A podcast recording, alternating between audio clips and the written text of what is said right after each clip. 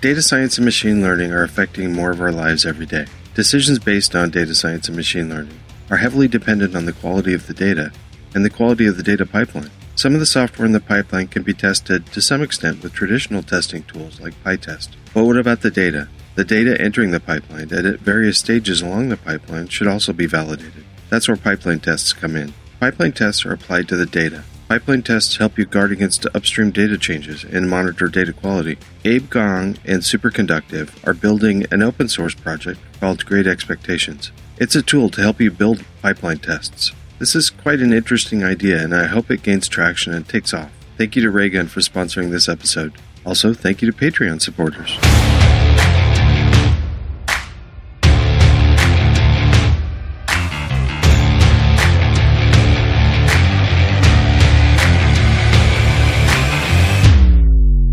Welcome to Test and Code, a podcast about software development, software testing, and Python. On today's Test and Code, I am super excited to have Abe Gong on the show.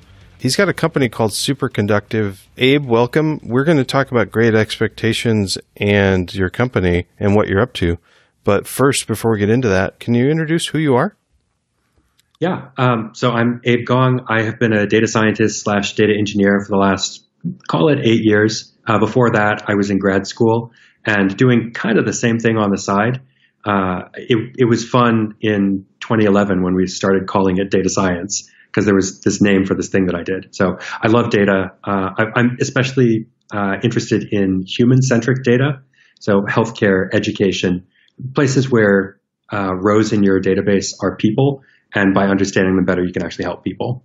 Okay, and now Superconductive is your company, right? That's right. We've been doing healthcare data consulting for the last couple years, um, and our goal was always to come up with a product out of that.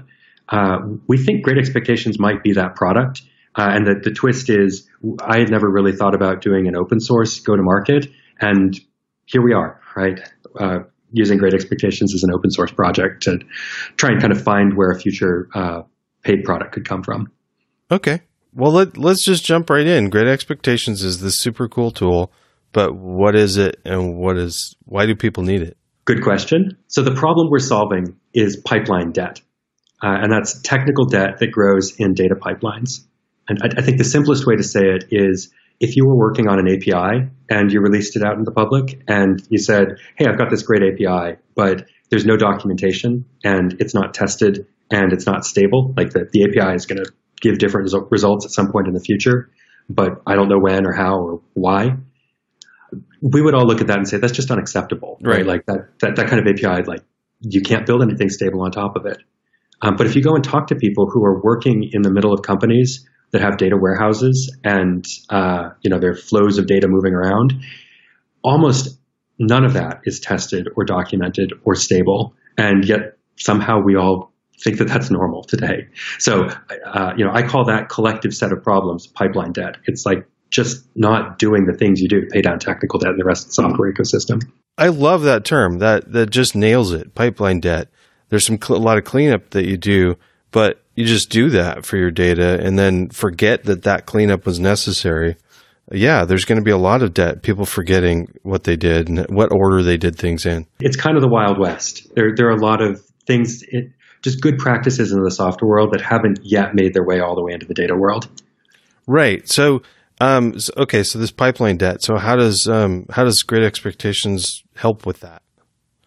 The same way you pay down technical debt in a lot of other places uh, by bringing the system under test. So uh, the uh, Great Expectations makes it easy to write rules to validate your data, and those are things like, okay, you've got a table. Uh, I would expect to have columns A, B, and C, and then maybe I'd expect column A to be of type int, and B to be of type float, and C to be of uh, of string. And then beyond that, you might say, oh, I also expect that the range of values in A is going to be between 10 and 90. And uh, in column C, it's going to match some regex 90% of the time. And for all of them, maybe, you know, 2% missing values is the most you could have. Okay. It's like a search on your code, but it's on the data, right? Yeah, that's exactly right. And I guess I should have said this. It, the, the library is called Great Expectations because each of these assertions, we call it an expectation, right? It's an, it's an assertion about data. Do I have to write down all these expectations for great expectations, or can it infer them from like a set of data? So we have what we call data profilers in great expectations. And uh, the idea is exactly what you're saying that you, you give it a set of trusted data and it can go through and come up with a pretty good first slate of expectations. So, like, if you want to get hypey about it, you can say, oh, with data, your tests will write themselves. Um, I, I, think that's overselling it a little bit because there's always going to be specialized domain knowledge and uh, kind of just understanding of what's important and what's not that you have to add on. Um, but yes, we, we have made it so that you can infer a lot of the uh, expectations from raw data itself.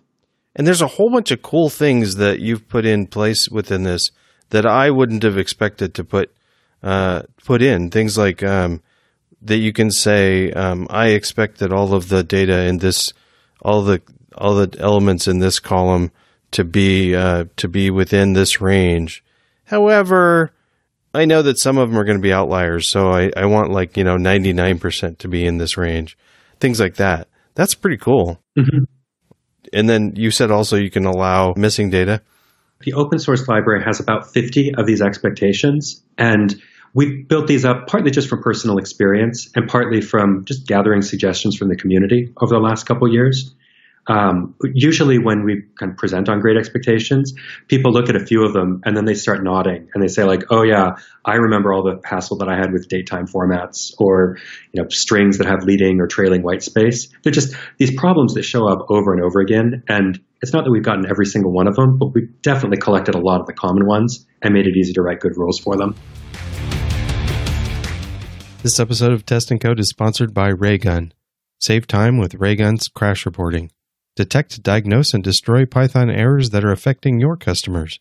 With smart Python error monitoring software from Raygun, you can be alerted to issues affecting your users the second they happen. Raygun takes you to the exact line of code where the error has occurred and tells you how many times it has happened and exactly who has been affected. Have complete visibility of your app or website so you discover and fix errors and performance issues before your customers experience them. Raygun supports all major programming languages and platforms and can monitor both backend and front end code. Raygun also fine tuned the filtering and notification control so you can focus on fixing important issues and problems affecting the most users, not be bombarded with redundant notifications. It takes only minutes to set up. Try it yourself by going to raygun.com. That's R A Y G U N.com. Do you know if there's a normal use case are people using it within notebooks or are they using it mostly as command line tools or do you know? Um, that's actually changing right now. So, and, and, what I mean is at the beginning of the summer, Great Expectations was kind of batteries not included. So we had this sen- we had this notion of an expectation. You could deploy that in um, Python or Python pandas rather. You could deploy it against SQL and you could deploy it against Spark. Okay. But we didn't we didn't give any guidance on like how do you deploy it like how do you store your expectations if something breaks in the pipeline and you know expectations start returning false what do you do in that case all of that was just an exercise for the reader okay um, and part of what we've done is we've started uh, kind of morphing over and for, for focusing on this more full time is uh, we've talked to a whole bunch of teams that have deployed uh, data validation tools including great expectations and they all build kind of the same thing in their first couple months. And uh, like th- that's now what we're building out in Great Expectations. So um, it, just to give a little, little, bit more color on that, there are two main modes. One mode that you see is uh, teams that are using uh, DAG or, or DAG is the wrong. Is DAG jargon that most Python users know? I'm guessing it's not. When you say DAG, I think directed acyclic graph. Yep. Most data pipelines are now orchestrated as DAGs of one kind or another. And it's the idea that you have this like upstream to downstream flow of data okay. that moves through the system. Um, so like Airflow is the kind of most famous tool for orchestrating this. And there's starting to be some others that are popping up as well. So anyway, one, one way of deploying great expectations is in a DAG manager like that, you can put in nodes that will check data. So after you do some transformation or run a machine learning model or ingest data, uh, after a step like that, you can then verify the correctness of the data by inserting a couple lines of code from Great Expectations in. Oh, okay. So, so that so that's one mode. The other mode that we see is some teams don't have a good DAG orchestration tool like that, or, or, sometimes the team that cares about data quality isn't the one that does the orchestration, so they, they have a hard time deploying a tool like that. And in that case, often what people will do is they'll point great expectations directly at a database and say, you know, query tables X, Y, and Z every night and generate a report based on that. Is the interactive notebook thing something you're going to keep, or is that something that you're going to let go of? Oh, it, it, so that's totally there still. Um, and a lot of people, when they're creating their expectations, they'll use notebooks to dive in and kind of explore their data and write expectations at the same time. Um, but the place where great expectations tends to be most useful in the long term is almost like a monitoring tool where you're deploying it against production data and saying, look, you know, last week I used this notebook to check and verify that this data looked, you know, followed such and such rules. Now, every week when new data flows through my pipeline, I want to verify that it still looks the same, that it, that it hasn't changed from what I thought before. Okay, I get the, the, the report one that says I'm going to look at a database, a table in a database, and tell you whether or not it still it passes. Um, how in the in the DAG model where it's part of the pipeline, what hap- What does it do when it comes up with failures? Does it send it to a reporting system, or what happens? Yeah, same thing. Actually, it's it's the same, but you can do more um, in the sense that because the data hasn't yet um, been stored anywhere or, or, flowed downstream, sometimes you you want to you you want to generate that report and have like be able to dig in and see what went wrong. Um, but often, if you're in Airflow or something like it, you also want to stop propagation of bad data because oh, okay. right rolling back corrupted data from a system is t- usually 10 times harder than putting it in the first place. So people are using this as a stopgap to say don't go further if it doesn't pass here. Yeah. Yes. Okay. That's interesting. Wow. Uh, I imagine this is useful everywhere. Do you know what, what kind of what, what kind of people are using this? Uh, so if you jump in our public Slack channel, you will see all kinds of data people. Uh, we've got people from startups, we've got people from big insurance companies, from data consultants, hedge funds. I mean, it, it's all over the place. I think the common thing is almost everybody's a Python, SQL, Git user, like some mix of those three things. And everybody's in a place where they're not the only data person on their team. So collaborating and kind of sharing knowledge about how it all works uh, is, is starting to be important. Uh, one of the things that surprised me is with the interactive model, the ability to accumulate data configuration of you can just kind of play around with your data frame and uh, do expectations against it. And the ones that pass get collected into a set of passing expectations. And then you can save that and, and use it later. Mm-hmm. The other thing I really like is this ability to say some percentage of the data should pass. Mm-hmm. In the interactive mode, it still tells you what data doesn't. That's pretty cool. Yeah. One, one of the things that we're trying to do is we're trying to do not full automation of any of this, but we're trying to do sort of automated assists for the processes that people are going through already. So like when you're trying to figure, like it's actually kind of hard to sit down and write a good test, right? Yeah, you just kind of, it's very hard. Your, yeah. Yeah. You have to turn your brain inside out a little bit. Yeah. And so what, what we're trying to do with great expectations and especially that iterative notebook mode that you're talking about is we'll just put something on paper. It'll respond and tell you if it's true or false. And if it's false, then it'll give you some hints about how you might want to change it. Yeah. It, it's probably worth calling out one big difference between the data world and or testing in the data world and testing in um, kind of normal software engineering. Okay. Uh, and that is when you're testing in software engineering, you usually want to test, you want to test when things change, right? And in software, it's usually when you commit new code or when you compile or deploy new code. So you'll see CI tools and like you run tests on commit or on push. Um, in the data world, there's this like interesting hybrid where yes, you change your pipeline code and like, yeah, you want to test then. But actually the thing that changes a lot more frequently is the flow of data through the system. Um, and oh, so yeah. in order, in order to test when things are changing, you, you have to test at what we call batch time. So like when new data arrives, not just when new code arrives. Okay. So the, the, is there two different modes that you're working in? Do you, do you use, um, use great, you use the great expectations tool within a pipeline where you're where you're developing the pipeline or making changes to it, do you put dummy data in then or something? you've gone exactly to the thing that makes it a little bit tricky. Um, the, the thing that we see most people do first is they deploy it as kind of a like a pipeline testing tool, kind of a monitoring tool that observes when data changes. And then as teams get more sophisticated about it, sometimes they go through and like well eventually they'll start to build out tests for when the pipeline itself changes. But but just like you said in order to do that you need dummy data or snapshot data to to do that. And um, there's actually a whole separate set of questions around like okay how do i build up a good library of positive and negative samples of snapshot data?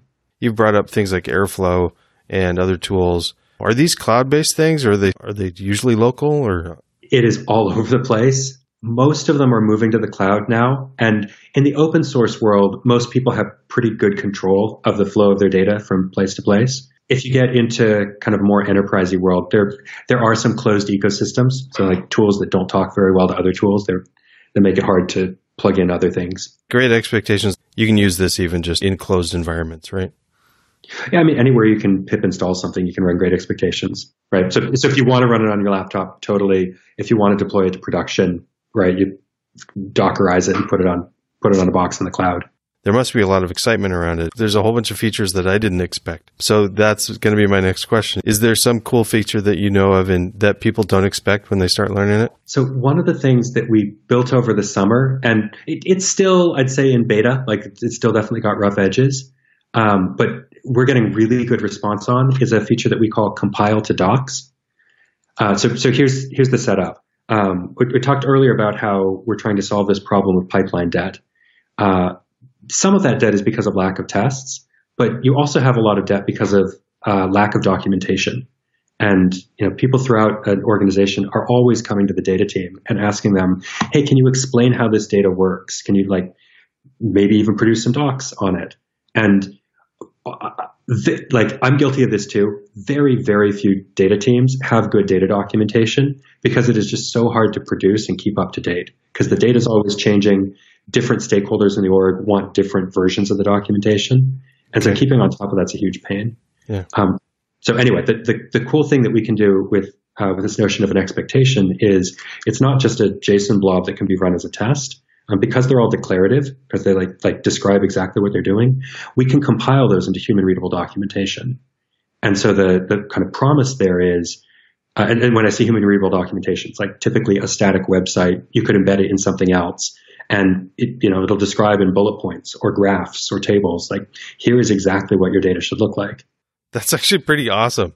Yeah, it, it, it's really fun because like the the thing is if you could keep your data docs up to date for free, you would totally do it. But the maintenance cost is usually such a burden.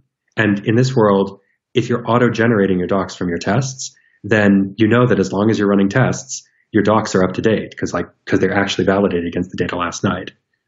So the way we're saying it is your, your tests are your docs and your docs, docs are your tests. And as long as you're running tests, your docs will never go stale. Yeah, that's pretty cool. More eyes looking at it to say, you know, that shouldn't be a requirement for the data at this level or something like that. Mm-hmm. Yeah. Well, and especially because you can put it in English. There are an awful lot of people in most companies who need to understand how the data works, but they're never going to read a JSON blob and they're going to have a really hard time parsing Python or SQL. Um, and so if you can have, you know, a thing that is code, like compiles to real tests and can be executed, but also uh, is human readable for those non-engineer data stakeholders, it really opens up a lot of doors. Okay. Now we're working on it. I think everybody should be able to read JSON and Python and uh, and SQL, but you know, we're not going to win that battle. Um, Maybe in a generation or two. I know that there's some fun things in store for this tool. So tell me what what's on the horizon. So I think the main thing that we're working on now is getting the first hour and the first day to just really be smooth and clean. Um, like I said, we built out a whole bunch of new stuff over the summer, and we've seen enough teams doing similar things that we're we're confident that those are the right things to build. Um, but I don't think like if you go and download it today uh, and like dive into our docs today, I don't feel like our onboarding experience is like super clean or intuitive yet. So, so that's stage one. It's just like make it easier to learn how to use the tool. Okay. Beyond that, there's a lot we can do to kind of flesh out this notion of compiling to documentation. Uh, and, and also going back even a little earlier, this notion of automatically profiling data, there's a lot we can do to make those smarter. Like right now, they do a decent first cut, but um, we know that there's more to do, and uh, we're definitely interested in pushing harder on those roads. The expectations are saved as uh, JSON files. Is that correct? That's right. Yeah, one of our core requirements is they all have to be serializable to something that embodies the code but doesn't, but well, but is a serializable format and isn't like a pickled object or something like that. Yeah, so that people can review it and edit it, and that's nice. Well, and, and you can build viewers on top that know how to consume those objects and things like that. Well, this is exciting. I think that, that you're going in the right direction. I think the idea of, making the onboarding experience uh, great, I think that'll be really cool. Yeah, it's coming together. I mean, we, have got a lot of really good people in the community giving us good feedback and telling us where we're right and where we're wrong. So, yeah, just give us a little bit of time and it'll polish up nicely. Data science and decisions based on these data pipelines is becoming more and more a part of all of our lives, whether we work with it or not. So, making sure that actual quality decisions are being made uh, because we're making sure that the data pipelines are clean. This is a really great thing for you guys to be passionate about, and I'm grateful for you to be here. Yeah, thank you. And I, I totally agree. It, it's a fun problem to be working on. Do you use uh, other traditional software testing projects also to test the rest of the software? So we use PyTest pretty extensively within Great Expectations. So we're, we're testing our tests, and they're actually tests of the tests of the tests. um, just you know, to do all the Russian nesting dolls there. Good job on picking PyTest. It's my favorite test framework, so it's good. Mm-hmm. We, we, were in unit test for a while, and PyTest was just a little bit more flexible in some ways that we wanted. Yeah, I think it's a good choice. Well, uh, thanks a ton for uh, coming on. Uh, if people want to learn more, how do they find out? Um, go to our Slack channel. So if you go to greatexpectations.io, well, that's actually a good place to start, but greatexpectations.io slash Slack uh, we, have got a public channel. We try and be super responsive there. I encourage everybody that's working with data to check this out. It's a really cool tool. And uh, thank you, Abe, for coming on the show. Yeah, thanks so much, Brian. Thanks, Abe, for working this problem space and for this great interview. Thank you to Patreon supporters for continuing to support the show. Join them by going to testandcode.com slash support. Thank you to Raygun for sponsoring this episode. Take charge of your app and web monitoring with Raygun. Find out more at raygun.com. That link is also in the show notes at testandcode.com slash 95, as well as a link to Great Expectations. That's all for now. Now go out and test something.